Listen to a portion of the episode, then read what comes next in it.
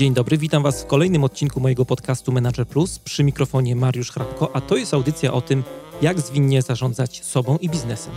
Jeżeli chcecie, żeby coś zmieniło się w Waszym życiu i czujecie potrzebę ciągłego szlifowania swoich umiejętności, zapraszam do słuchania moich audycji.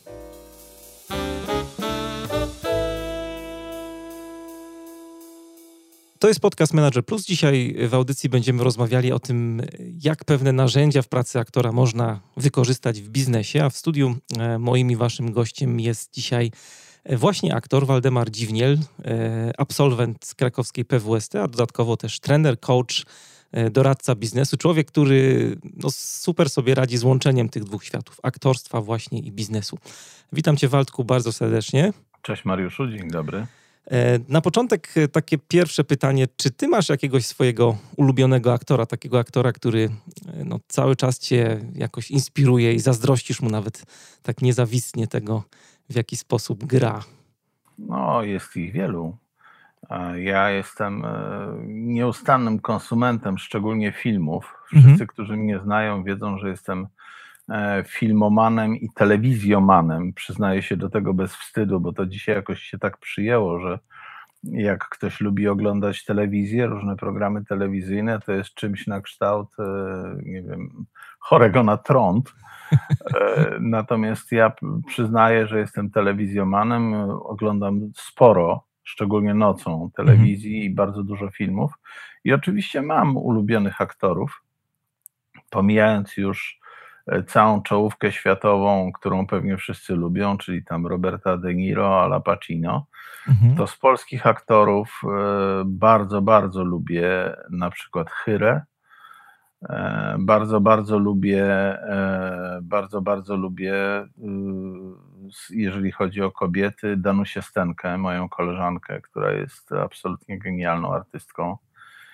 E, no i jest naprawdę cała plejada tych nazwisk. Od każdego, czy każdej, czy każdego z nich e, można się czegoś nauczyć.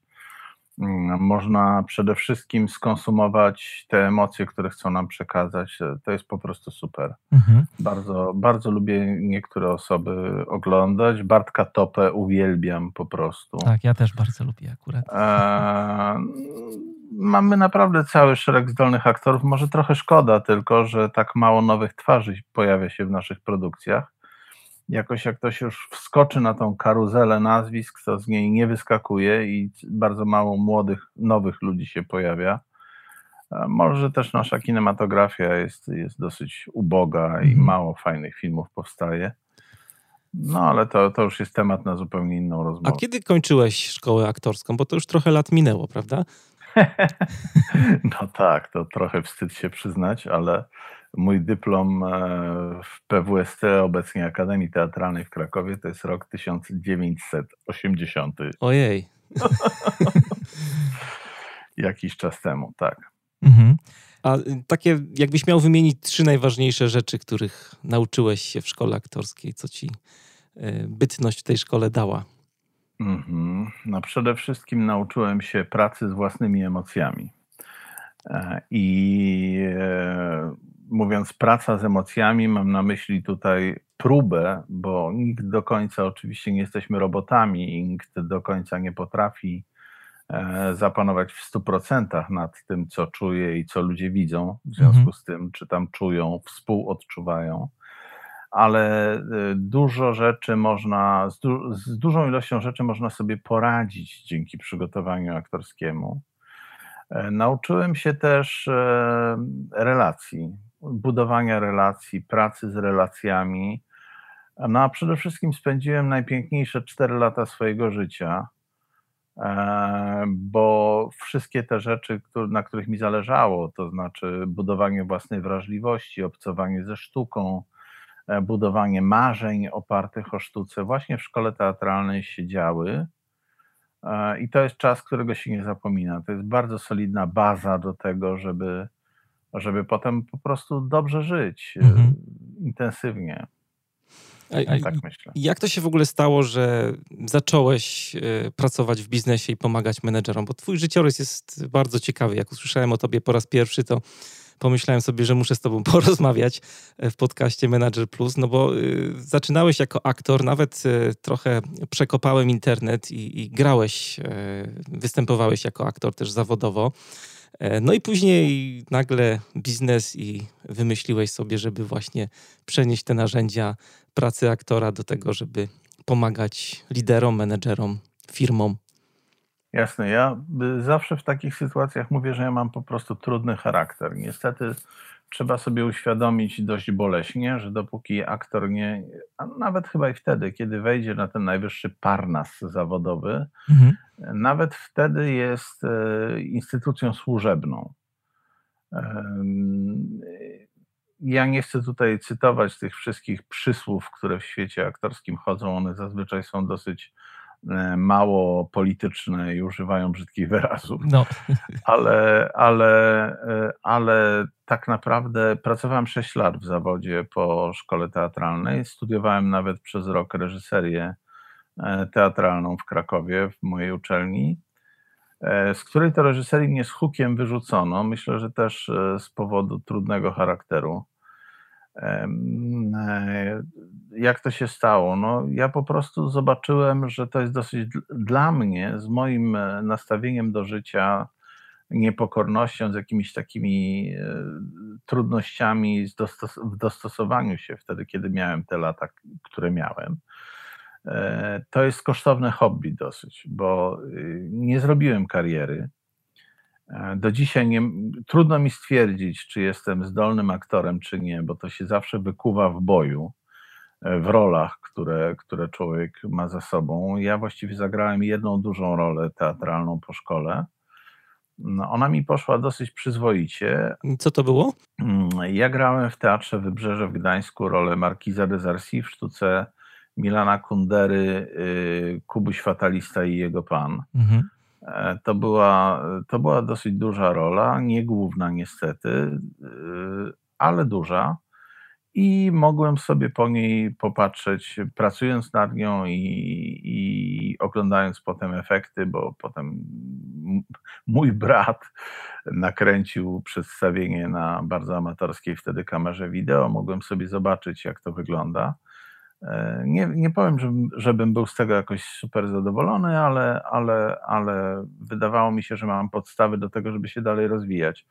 No niestety, e, trudny charakter spowodował, że jakoś średnio mi szło z nawiązywaniem bliskich relacji z reżyserami i dyrektorami teatrów.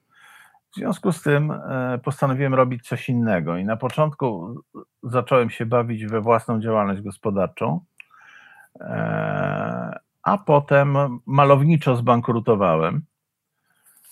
To, to był czas, kiedy rzeczywiście uczyłem się wszystkiego, co się z tym wiąże, a skoro malowniczo zbankrutowałem, to postanowiłem e, się uczyć. No i naraz dzięki różnym splotom sytuacji i różnym, i różnym tam innym okolicznościom e, zostałem najpierw dealer managerem, a potem dyrektorem marketingu w firmie PTK Centertel w okręgu gdańskim tak się zaczęła moja e, randka z korporacją. Randka trwała niecałe 10 lat. Nauczyłem się tam bardzo wielu rzeczy. E, bardzo się wtedy zainteresowałem zarządzaniem i HR-em. E, pracowałem w obszarach marketingu i sprzedaży i zawsze miałem bardzo dobre wyniki. Dzięki temu wiem na pewno, że sprzedaż i marketing polega głównie na relacji, na relacji człowieka z człowiekiem, zarządzanie tym bardziej. I jeżeli człowiek nie lubi ludzi i nie ma skłonności relacyjnych, nie lubi z nimi rozmawiać, no to raczej e, kariery w tej, w tej części biznesu nie zrobi. Mhm. E, oczywiście są działy biznesu, gdzie to się tam średnio przydaje. W IT, w IT można na przykład pracować niespecjalnie e, utrzymując relacje bezpośrednie z całym otoczeniem dookoła. Natomiast w działach takich e, inter, interpersonalnych, takich jak sprzedaż właśnie, konieczność, chęć, radość z kontaktów z innymi ludźmi jest absolutnie niezbędna. Tego też nauczyłem się w szkole teatralnej. Tam rzadko się grywa monodramy, jak wiesz. E, I w tym zawodzie trzeba bez przerwy pracować z ludźmi. E, no i cóż, no i jeżeli tego się nie umie robić albo nie chce robić, no to raczej, raczej trudno być aktorem. A co robisz teraz? Bo y, odszedłeś też od korporacji, z tego co wiem. Tak, odszedłem od korporacji. E, odszedłem od korporacji z dwóch powodów. Nie, nie będę kokietem i nie będę mówił, że, tak, że to się stało tak w 100% z mojej woli. Po prostu całe życie mnie z różnych miejsc wyrzucano. Mhm. E, więc i z Centertela mnie w końcu wyrzucono. E, wyrzucono mnie też z kilku innych kolejnych, e, kolejnych miejsc. Byłem również dyrektorem sieci i marketingu w Ruchu SA, takiej firmie od kiosków. Mm, osiągnąłem tam bardzo dużo przez rok, bo rok tam pracowałem. Zarobiłem dla firmy 7 milionów, a potem wyrzucono mnie na parkingu E, bo zmieniła się opcja polityczna i jak to w spółce Skarbu Państwa trzeba było wymienić też kadry, a w pierwszym rzędzie te najwyższe. Nie zdążyłeś do biura dojść nawet. ja z niego wyszedłem. E, Kurt z galopem, ochroniarz zdybał mnie na parkingu, e, zaprosił do jednego z członków nowego zarządu, który z dziką satysfakcją wręczył mi wypowiedzenie. Mhm. No cóż, e, mogę powiedzieć tylko tyle, że rozglądając się dookoła i patrząc na to, co się dzisiaj dzieje, e, dzisiaj mnie już to nie dziwi. Wtedy byłem bardzo zdziwiony, ale dzisiaj mnie już to nie dziwi, że szczególnie w spółkach Skarbu Państwa tak się dzieje. Przyjąłem to potem ze stoickim spokojem i postanowiłem znaleźć jakiś sposób na życie. A jako, że nieźle się zdążyłem na własnych plecach przekonać, jak się pracuje e, ze sprzedażą, HR-em, jak się pracuje w, z korporacją, jak się buduje różne rzeczy, strukturalizuje różne rzeczy. Postanowiłem założyć firmę szkoleniową. Rok był 2004.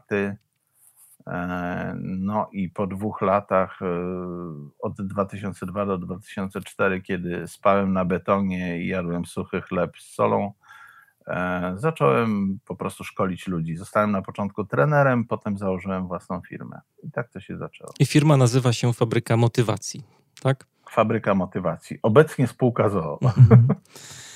A nie brakuje ci tego aktorstwa i e, tego, co się tak fajnie zaczęło kiedyś? Oczywiście, że brakuje. Ja nawet popełniłem e, ostatnio dwie role w tak zwanych script dokach E, czyli, czyli w, te, w tych, tych takich paradokumentalnych, fabularyzowanych e, rzeczach. E, szczerze mówiąc, to dosyć obrzydliwe zajęcie, ale przynajmniej przypomniałem sobie, jak, jak wygląda praca z kamerą, jak, jak człowiek się czuje na planie. Oczywiście, że mi tego brakuje. Ja mam słabo jest u mnie z kokieterią, tak jak już wspomniałem, nie będę się tutaj krygował. Tak, Chciałbym być e, aktorem, chciałbym grać duże role, chciałbym nad nimi pracować. Tyle, że taki mały drobiazg, nie mam takich możliwości. Mhm. W związku z tym, skoro nie mam takich możliwości, to realizuję swoją drugą pasję, czyli pracuję z ludźmi w innej sferze życia.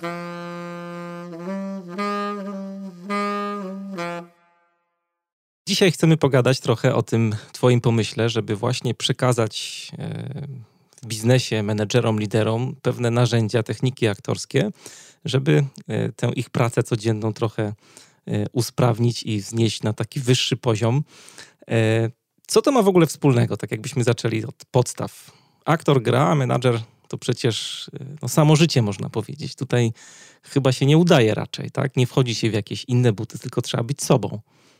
No tak, trzeba być sobą, to jest bardzo pięknie powiedziane, ale niestety rzadko, rzadko się sprawdza w realnym życiu. To znaczy, trzeba dawać mhm. otoczeniu, dawać ludziom, którymi się zarządza, te elementy swojej osobowości, które służą wspólnej pracy. E, człowiek, który w całości chciałby przekazać siebie e, ludziom, z którymi pracuje, jest narażony na, na sporo niebezpieczeństw, nie zawsze wartych zachodu, bo y, zawsze na, na wszystkich szkoleniach, na których y, pracuję z menedżerami, nadchodzi taki moment, kiedy zadaję im fundamentalne pytanie: Moi drodzy, jaki jest naczelny cel organizacji biznesowej? I mhm. wszyscy zgodnym chórem mówią, że no tak, to jest generowanie zysku dla udziałowców. Ja mówię, okej, okay, to skoro już to wiemy i skoro to rozumiemy, to zastanówmy się, jak się do tego mają te wszystkie takie tęsknoty ludzi, żeby na przykład organizacja była, tu uwaga, moje przeze mnie wymyślone słowo, mhm.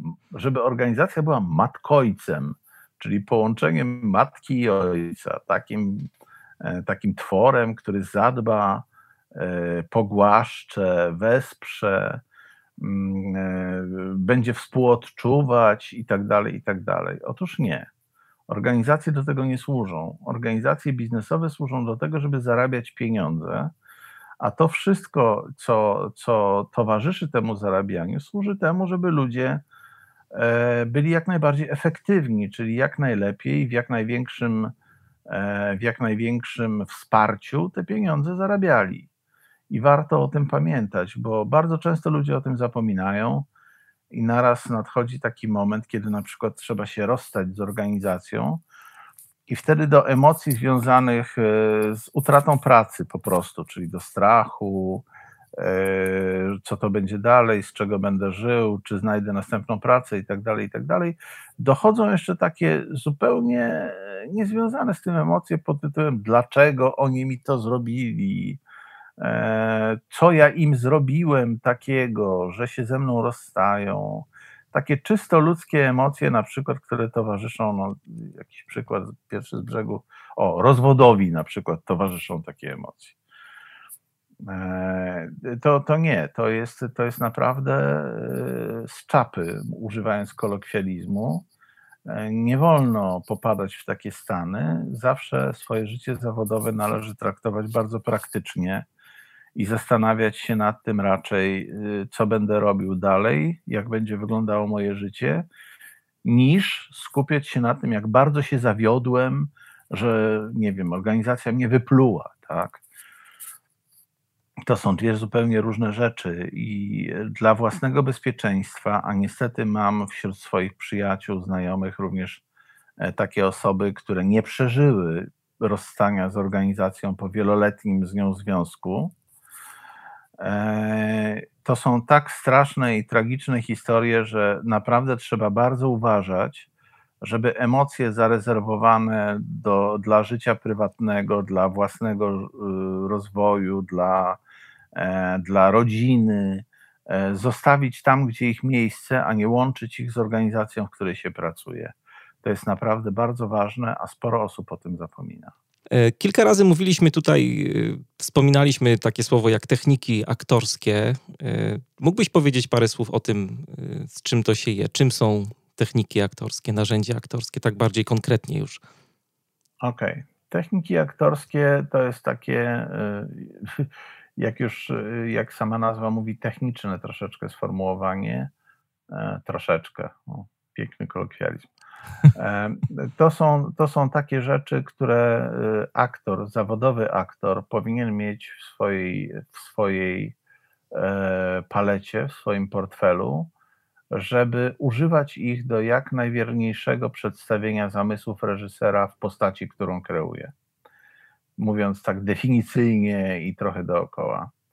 E, warto byłoby zastanowić się, jak, jak możemy te techniki podzielić. Otóż to są z jednej strony czynności czysto mechaniczne, takie jak dykcja, głos, e, sprawne ciało, e, umiejętność e, na przykład noszenia kostiumu z różnych epok i tak dalej, i tak.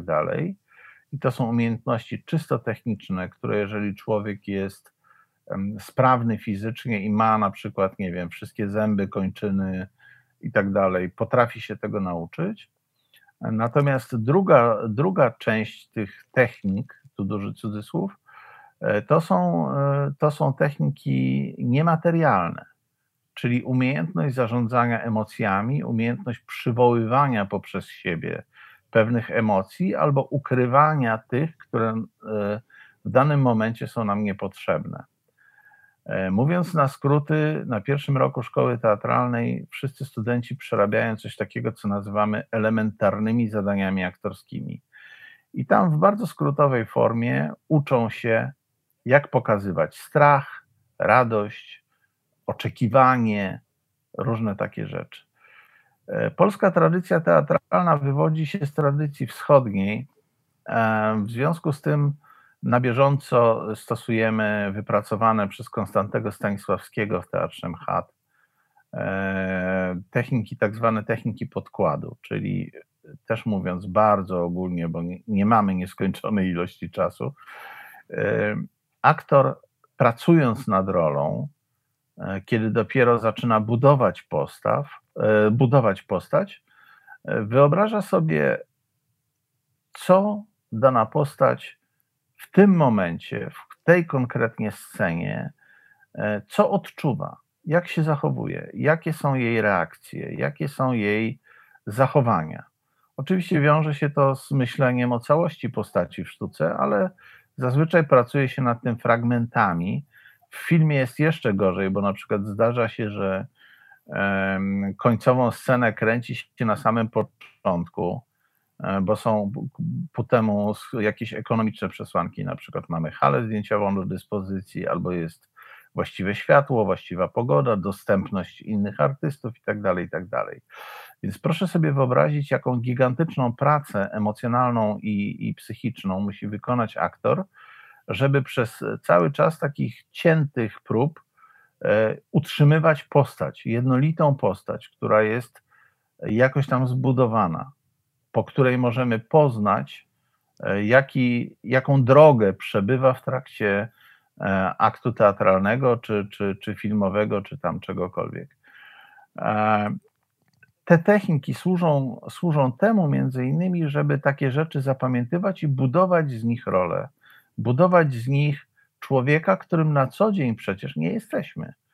Załóżmy, że aktor gra na przykład psychopatę i tam kilka razy morduje różne osoby w trakcie filmu czy, czy przedstawienia teatralnego no to przecież dużą dozą prawdopodobieństwa możemy założyć, że Bartek Topa na przykład nie jest psychopatą i mhm. raczej nie zajmuje się tym, że biega sobie wieczorem po mieście z siekierą i kogo tam spotka, to go dziabnie albo tam cokolwiek innego.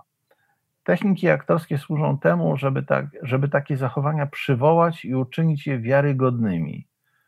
O, to mniej więcej tak w dużym skrócie. No ile te pierwsze, które wymieniałeś, e, właśnie głos czy tam praca z ciałem są proste, to ten, ten drugi rodzaj tych technik, e, ten podkład stanisławski, o którym wspominałeś, no to jest mega trudne, bo tutaj no tak sobie myślę, że trzeba trochę bazować na jakimś doświadczeniu. No jakby miał zagrać psychopatę, to może nie jest dobry przykład, ale e, chłopaka, którego zostawiła dziewczyna na przykład, no to jakoś naturalnie bym sobie próbował wyobrazić taką scenę. Każdego z nas pewnie kiedyś zostawiała dziewczyna, albo my dziewczynę, już posługując się przykładem, którego użyłeś. Więc e, powinniśmy sobie wyobrazić, co wtedy czuliśmy. Jedną z najłatwiejszych, paradoksalnie, no, no, znaczy nie ma łatwych technik aktorskich, ale ta jest w miarę łatwa. Jest na przykład płacz na scenie albo w filmie. Oczywiście tutaj e, wchodzi technika, jeżeli aktor nie może sobie szybko poradzić, a mamy niestety e, coraz więcej aktorów z przypadku, amatorów albo ludzi, którzy po prostu nie potrafią tego zrobić.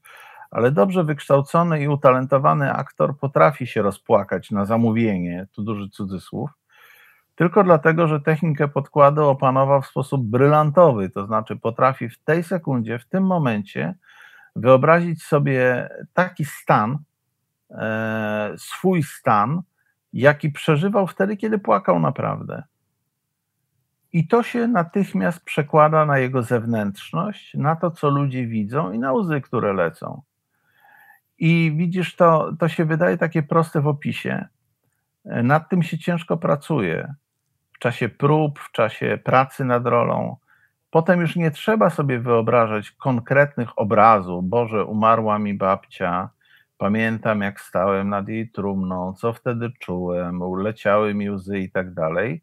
Potem już tylko zaklikuje ci ten stan, który, który, który, który sobie przywołałeś.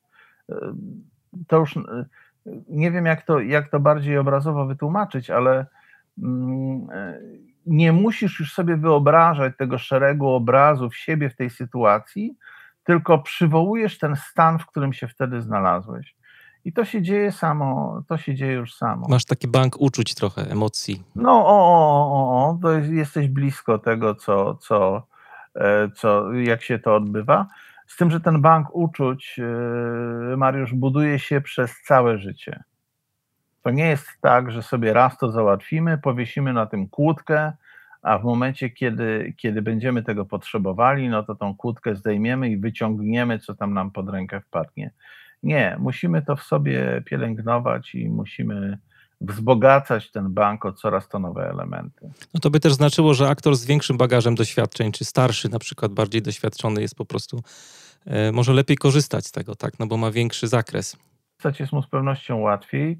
Zaznaczam, że jednak talent jest tutaj wymagany, a do tego olbrzymia praca, bo, e, bo y, czasami mamy takie sytuacje, jak na przykład, no ja, to jest anegdota, ale ja na własne oczy widziałem e, egzemplarz e, sztuki teatralnej świętej pamięci Romana Wilhelmiego, gdzie były tylko dwie uwagi na, na, na marginesie tego, tego, tego tekstu.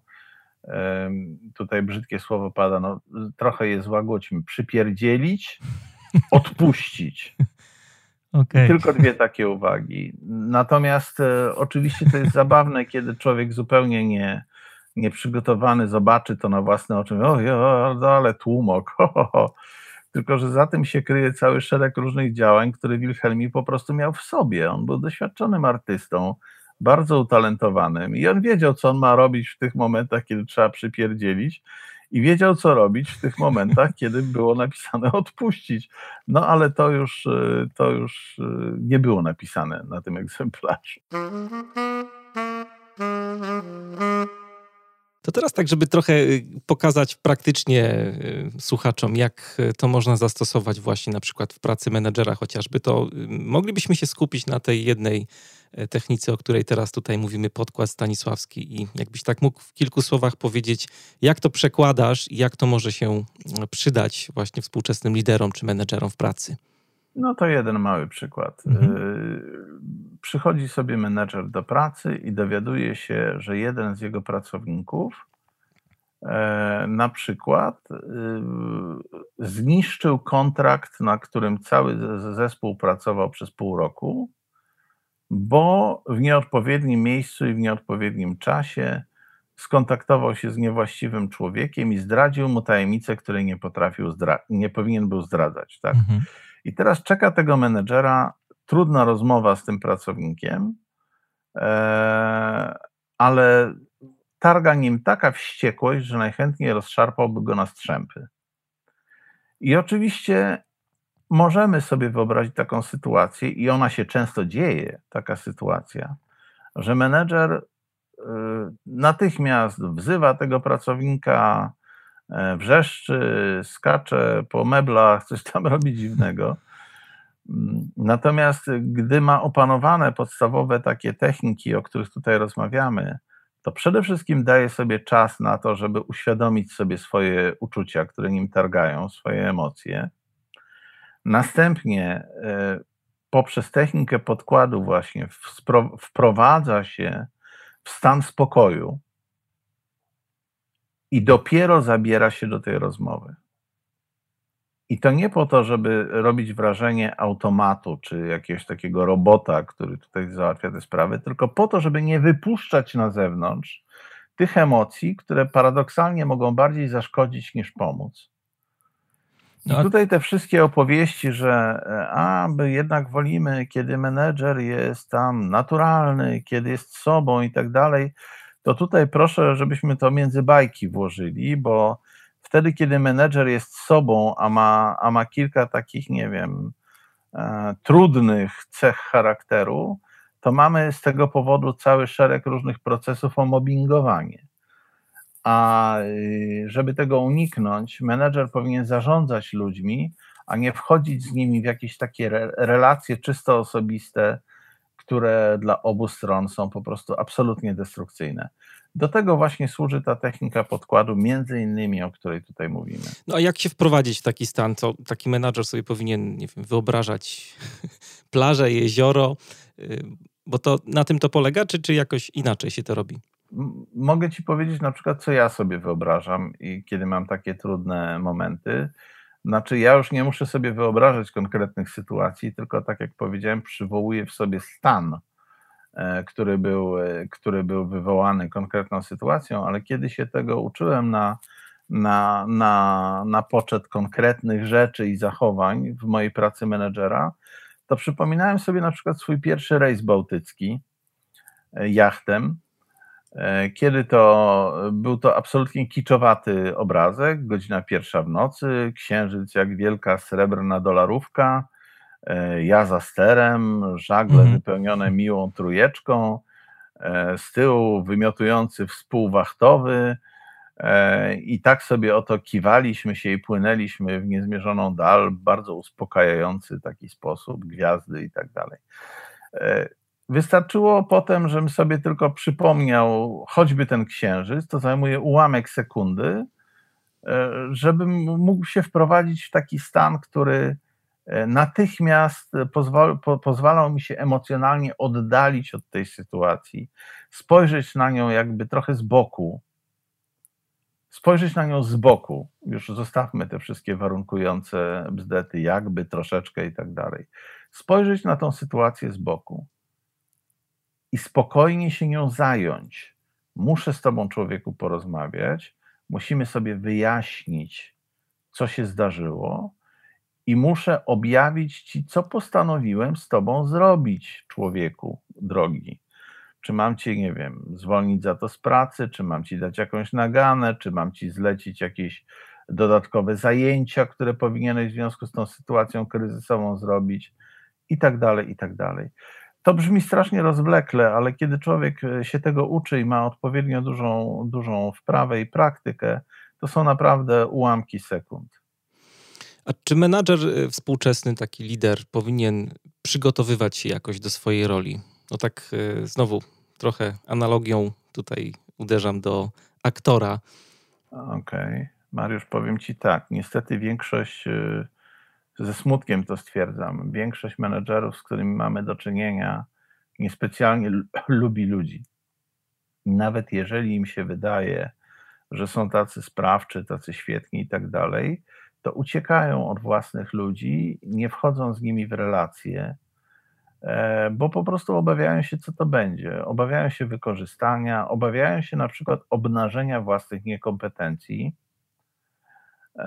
I to jest taki strach, który z roku na rok się coraz bardziej pogłębia. Może dlatego, że wchodzą nowe pokolenia, które e, powiem, przyznam ci się szczerze, że ja mam w tej chwili 56, niespełna 57 lat, w styczniu mam urodziny i e, kiedy mam do czynienia z takim dwudziestoparolatkiem, to w niektórych kwestiach technologicznych ja po prostu nigdy nie będę tak kompetentny jak on. To jest niemożliwe. My się wychowywaliśmy w zupełnie różnych światach. Dla mnie niektóre rzeczy dotyczące, nie wiem, komputerów, oprogramowania, znajomości różnych interakcji społecznych, mediów społecznościowych. Ja oczywiście większość tych rzeczy jakoś tam umiem ogarnąć, ale nigdy nie będę już tak swobodny w posługiwaniu się tymi rzeczami jak on. I jeżeli ja w dodatku miałbym jakiś kłopot z ego, i bałbym się do tego przyznać, e, bałbym się skorzystać z kompetencji tego młodego człowieka po prostu dlatego, że sam ich nie mam, no to byłbym takim obrazem sporej części polskich menedżerów. Dlatego uważam, że tak, trzeba się przygotowywać do roli menedżera, trzeba się pilnie przygotowywać, ćwiczyć, e, no i pracować przede wszystkim nad sobą, nad własnym ego nad poczuciem własnej wartości. W ogóle jak dotknąłeś tego tematu zmiany już nie tylko pokoleniowej, ale też e, obrazu współczesnych menedżerów czy liderów, no to to też się zmienia bardzo, bo te rzeczy, które promujesz, e, czy na przykład w swoich warsztatach, czy ten pomysł z wykorzystaniem e, tego, co jest bardzo ważne w roli aktora. Mówiliśmy wiele razy dzisiaj o emocjach na przykład, czy empatia. Mówi się, że to jest taka kompetencja XXI wieku, e, no to to jest właśnie kierunek, e, który powinniśmy rozwijać. Już te takie, no te twarde rzeczy w zasadzie można powiedzieć, że menadżerowie potrafią robić takie takie, A przynajmniej te, mamy na to nadzieję. Mamy taką nadzieję, tak, ale te wszystkie właśnie miękkie rzeczy, których tutaj dotykasz, no to jest e, duża wartość, żeby właśnie ich przygotowywać do tego. Tak jak pierwszy raz myślałem sobie w ogóle o tym, co robisz, to takie pierwsze skojarzenie, bo nie miałem do czynienia nigdy właśnie e, z technikami aktorskimi, z tym, co w ogóle robi aktor na co dzień. Gdzieś tam e, słyszałem, ale, ale to nie było to, co tutaj e, teraz mówisz. To e, skojarzyło mi się to z, taką, z takim podejściem, które nazywa się w zarządzaniu e, przywództwo sytuacyjne. Na pewno się spotkałeś, Blancharda, że właśnie menadżer ma się dopasowywać do konkretnej sytuacji, czyli jakby trochę wchodzić w rolę konkretną w zależności od tego, z jakim pracownikiem, z jaką sytuacją ma na co dzień do czynienia. Ale tu jest dużo więcej. Tak. E, tutaj mamy do czynienia z dwoma antagonizującymi się postawami e, i to zależy też od e, chyba szczebla hierarchii, bo mm, mamy do czynienia z przywództwem sytuacyjnym na tych niższych szczeblach, a wyżej już powinniśmy mieć oczywiście też z elementami przywództwa sytuacyjnego do czynienia, ale głównie z przywództwem strategicznym. E, natomiast e, wiesz co, myślę sobie, że mm, byłoby fajnie, gdyby, gdyby e, menedżerowie zrozumieli w końcu. Ja ostatnio podczas kilku tam, znowu kolejna dygresja, podczas kilku nastu różnych tam konferencji, w których brałem udział, zauważyłem, że ludzie y, bardzo są podatni w zarządzaniu na mody. I kiedy pojawia się jakaś moda, nie wiem, na coaching, mentoring, na, jak powiedziałeś, przywództwo sytuacyjne, agile, ostatnio mhm. strasznie modny, Scrum, czy visual design, visual, visual thinking, no to jak się taka moda pojawi, no to wszyscy, wiesz, jak stado owiec po prostu biegną w jedną stronę i beczą, be, mentoring. I naraz mamy na rynku mentorów 20 parę lat, 30 lat, mentor od wszystkiego, no i mentor od wszystkiego mentoruje. I przeczyta książkę Clutterbacka, profesora Clutterbacka i już jest wszystko załatwione. Mnie się wydaje, że wszystkich śrub świata nie da się odkręcić kluczem numer 14. Naprawdę nie. Trzeba mieć wszystkie narzędzia w portfelu i trzeba stosować je sytuacyjnie, tak jak powiedziałeś właśnie, w tych momentach, które są po prostu potrzebne. I o ile dla mnie na przykład e, w języku oprogramowania C2, człowiek dwudziestoparoletni z pewnością będzie mentorem, no to już w zarządzaniu rozległym zespołem sprzedawców tak się nie stanie, bo y, zawiera to tak wiele różnych sytuacji, tego typu zarządzanie, tak wiele różnych możliwości, które wynikają z praktyki, że młody człowiek po prostu nie miał okazji poznać większości z nich podczas swojej praktyki zawodowej. No cóż, życie jest jakie jest. No, mamy do czynienia z ludźmi starszymi, którzy umieją pewien, pe, pewną część rzeczy zarządzania, czy znają się na tym, czy mają takie doświadczenia, i mamy pokolenie najmłodszych ludzi, którzy mają zupełnie inne kompetencje, które są też wartościowe i z których warto mhm. skorzystać. Wszystko zależy od tego, jak szerokie spojrzenie ma menedżer i jak bardzo potrafi odłożyć własne ego na bok i interesować się tym, czym się de facto zajmuje. Tak myślę. Tak jeszcze a propos tej roli menedżera, to y, też y, taka rzecz, która mi się skojarzyła teraz, y, a propos metody, którą wspominałeś, podkładu Stanisławskiego, bo jak się przygotowywałem do rozmowy z tobą, to trochę poczytałem sobie o tych różnych technikach i akurat przy właśnie Stanisławskim znalazłem coś, co bardzo fajnie, moim zdaniem, oddaje też kierunek współczesnego zarządzania. To u Stanisławskiego się nazywa, popraw mnie, jeżeli źle przytaczam, tragiczna bezczynność, tak przynajmniej znalazłem, czyli żeby aktor wyzbył się grania, żeby nie grać e, za dużo.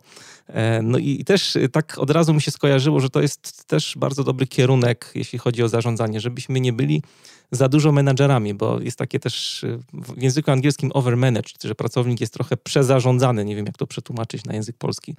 Tak, on jest po prostu overloading by managers, o. czyli jest przepakowany managementem. Na przykład, właśnie tak. No tak. Graj mniej, mniej zarządzaj. Mniej, po prostu y, mów mniej, graj mniej, a przede wszystkim daj ludziom szansę na to, żeby E, pokazali, że umieją robić to, co robią. Nie, nie ucz kota łapać myszy, o, tak bym to nazwał w tak. skrócie. E, rzeczywiście, wiesz, no menedżer dostaje pod swoje zarządzanie ludzi, którzy jednak coś tam umieją, potrafią, albo przynajmniej powinni lub chcą się tego nauczyć. E, to Iles Wires, jeden z takich e, chyba najbardziej praktycznych teoretyków zarządzania z Wielkiej Brytanii, powiedział kiedyś, że menedżer to jest angielski skrót COGOL, czyli Creator of Growth and Learning. Mhm. Taki człowiek, który prowokuje wzrost i uczenie się swojego zespołu. I to jest chyba najbliższa mi droga. Wydaje mi się, że, że zarządzanie dyrektywne to chyba tylko w wojsku i policji się jeszcze sprawdza. Ale też nie popadajmy w przesadę, bo też z drugiej strony e, mówi się bez przerwy o, o delegowaniu, o wyposażaniu ludzi w samodzielność i tak dalej, i tak dalej.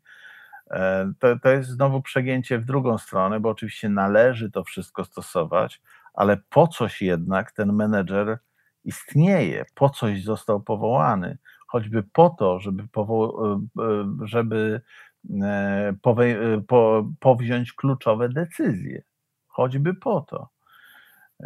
Menedżerowi płacimy za podejmowanie decyzji, za to, że prowadzi tą arkę pod tytułem swój zespół w jakimś kierunku i pilnuje tego kierunku.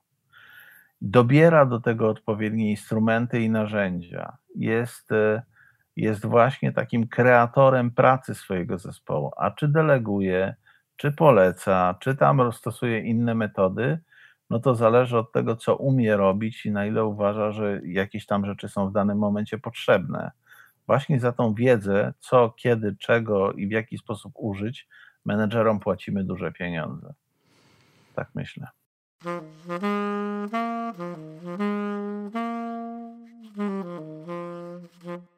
Na koniec chciałbym Cię zapytać o Twój autorski warsztat, który prowadzisz, techniki autorskie w biznesie. Jakbyś parę słów mógł powiedzieć, gdzie słuchacze e, mogą na ten temat więcej poczytać, e, czego mogą się spodziewać też po tym warsztacie, kiedy są jakieś najbliższe terminy?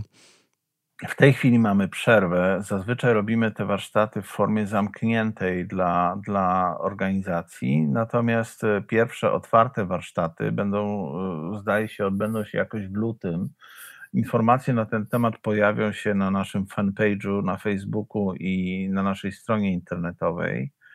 E, to są warsztaty, które, e, które są realizowane w małych grupach.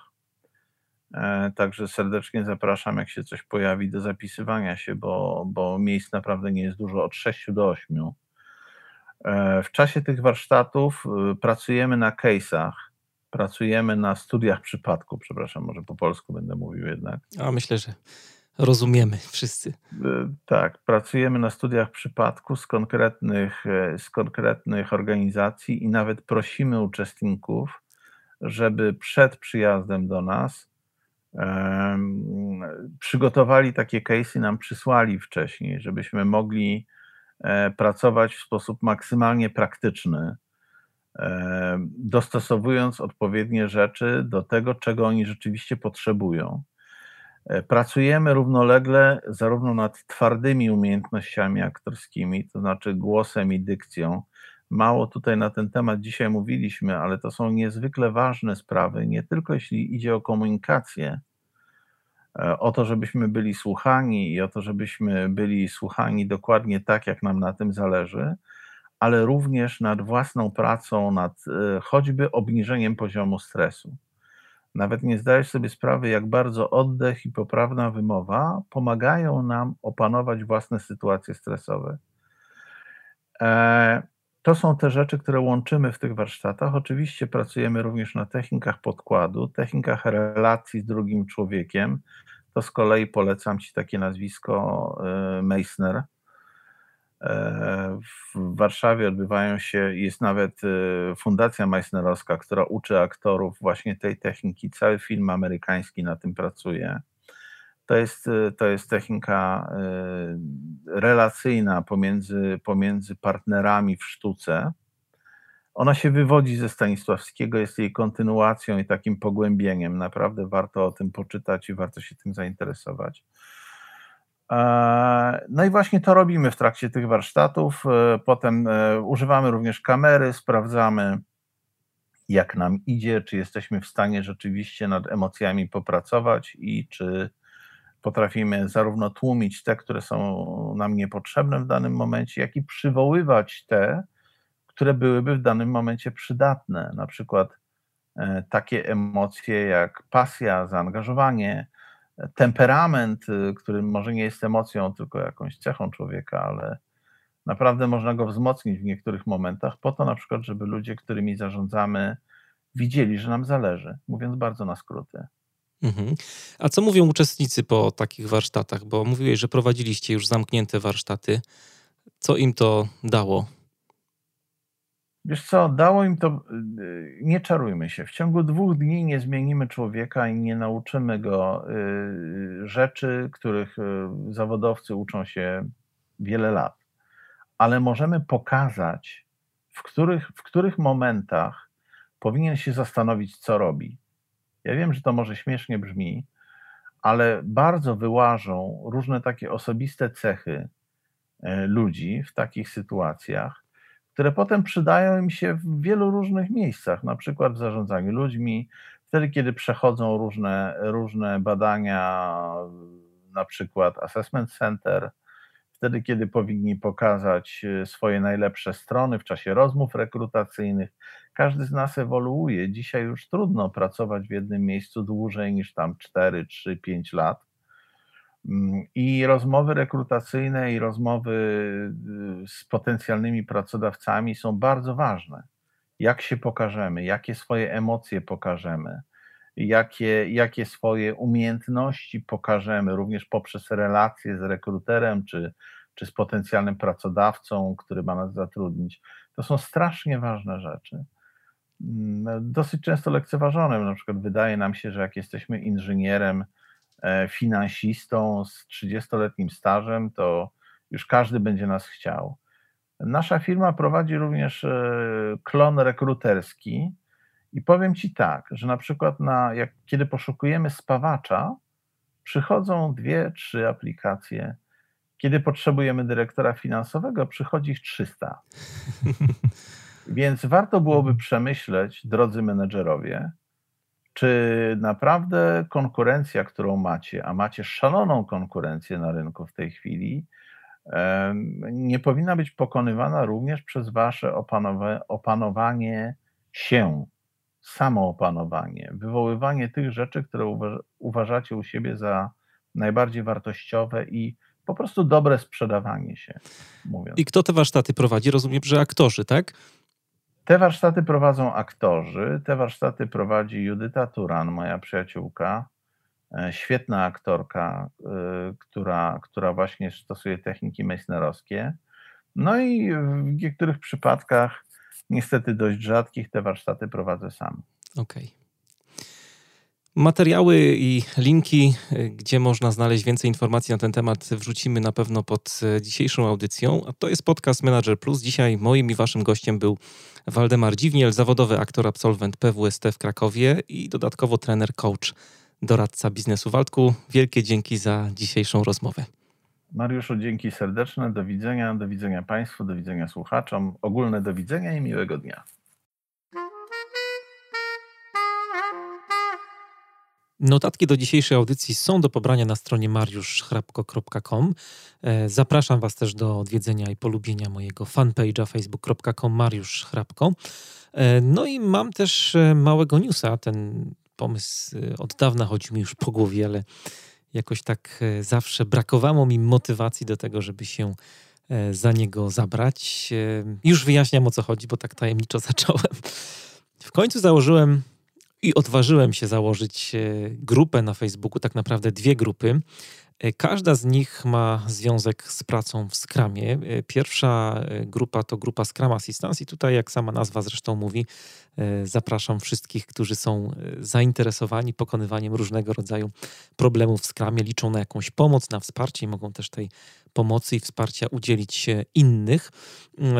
I grupa druga, grupa coaching w Scrumie, to jest e, takie idealne miejsce dla wszystkich e, Scrum Masterów i liderów, e, bo tutaj nie ograniczam jakby członków tej grupy tylko i wyłącznie do ludzi, którzy pracują w Scrumie, bo będziemy dotykać e, takich tematów e, mocno coachingowych, miękkich, które przydadzą się w zasadzie każdemu liderowi, który pracuje z zespołem, któremu zależy na e, rozwoju siebie i zespołów, z, którym, z którymi pracuje. Grupy już działają od kilku dni, prężnie się rozwijają. Będzie, mam nadzieję, coraz lepiej. Jeżeli jesteście zainteresowani budowaniem takiej społeczności, to bardzo Was serdecznie zapraszam. Linki do grup będą oczywiście podane pod dzisiejszym wpisem do audycji. Jeżeli podoba Wam się podcast y, dzisiejszy i w ogóle y, podcast Manager Plus, to mm, mam do Was wielką prośbę. Tradycyjnie zachęcam do tego, żeby kliknąć w link, który zamieściłem we wpisie do dzisiejszej audycji. Link odnosi Was do wyszukiwarki iTunes, gdzie możecie zostawić swoją sympatyczną ocenę w formie gwiazdek, najlepiej kilku lub krótkiej recenzji. Zależy mi na tym zawsze bardzo, bo dzięki Waszym głosom ten podcast jest e, bardzo widoczny w wyszukiwarce iTunes, a dzięki temu mogę docierać do coraz to nowych e, odbiorców. Z góry wielkie dzięki za pomoc i na koniec jeszcze e, jedna mała niespodzianka. W dzisiejszej audycji mam dla Was mały, przyjemny konkurs. Do wygrania jest książka, która niedawno w zasadzie jest jeszcze pachnąca drukarnią, leży u mnie tutaj na biurku. E, książka, którą wydało wydawnictwo Sine Qua Non. Książka nosi tytuł Ekstremalne przywództwo i autorami są dwaj komandosi z jednostki specjalnej Navy Seals, e, Jacko Willing, pewnie część z Was kojarzy go E, z wystąpienia na TEDzie i Leif Babina. E, książka jest napisana przez żołnierzy, więc e, możecie się spodziewać, że tekst nie jest jakoś tam bardzo skomplikowany. Jest napisana tak bardzo prosto, po żołniersku można powiedzieć. Ma bardzo taką e, czytelną i przejrzystą strukturę. Zawsze jest jakaś historia w rozdziale, historia z Iraku. Później są wyjaśnione mechanizmy, które były zastosowane, pewne reguły walki. No i później na koniec e, autorzy odnoszą te reguły do konkretnych sytuacji biznesowej. I dzisiaj właśnie dzięki uprzejmości wydawnictwa Sine Qua non mam dla Was aż trzy egzemplarze tej książki. E, co trzeba zrobić, żeby taką książkę otrzymać? Wystarczy, że w komentarzach do dzisiejszego odcinka napiszecie, kim jest dla Was lider. Pytanie bardzo proste, a może bardzo trudne dla niektórych. Z nadesłanych propozycji wybiorę trzy najciekawsze odpowiedzi, której autorzy otrzymają książki. Czas trwania konkursu do 21 grudnia, a więc konkurs potrwa do czwartku najbliższego i w piątek w komentarzu do tego wpisu ogłoszę wyniki. Bardzo zachęcam do e, komentowania i do wygrywania. Ja się już e, z Wami powoli żegnam. Zostawiam Was na koniec taką zimową, przyjemną balladą When You Live. E, trzymajcie się i życzę Wam udanego, mam nadzieję, słonecznego tygodnia.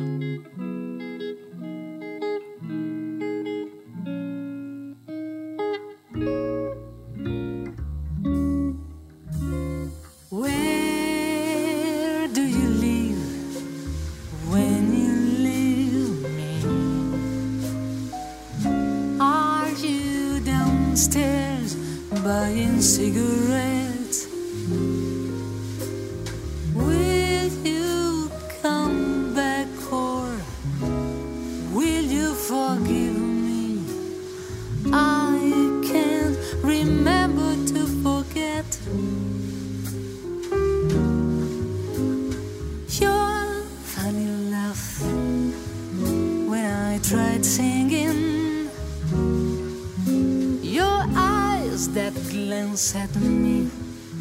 If I try to be chic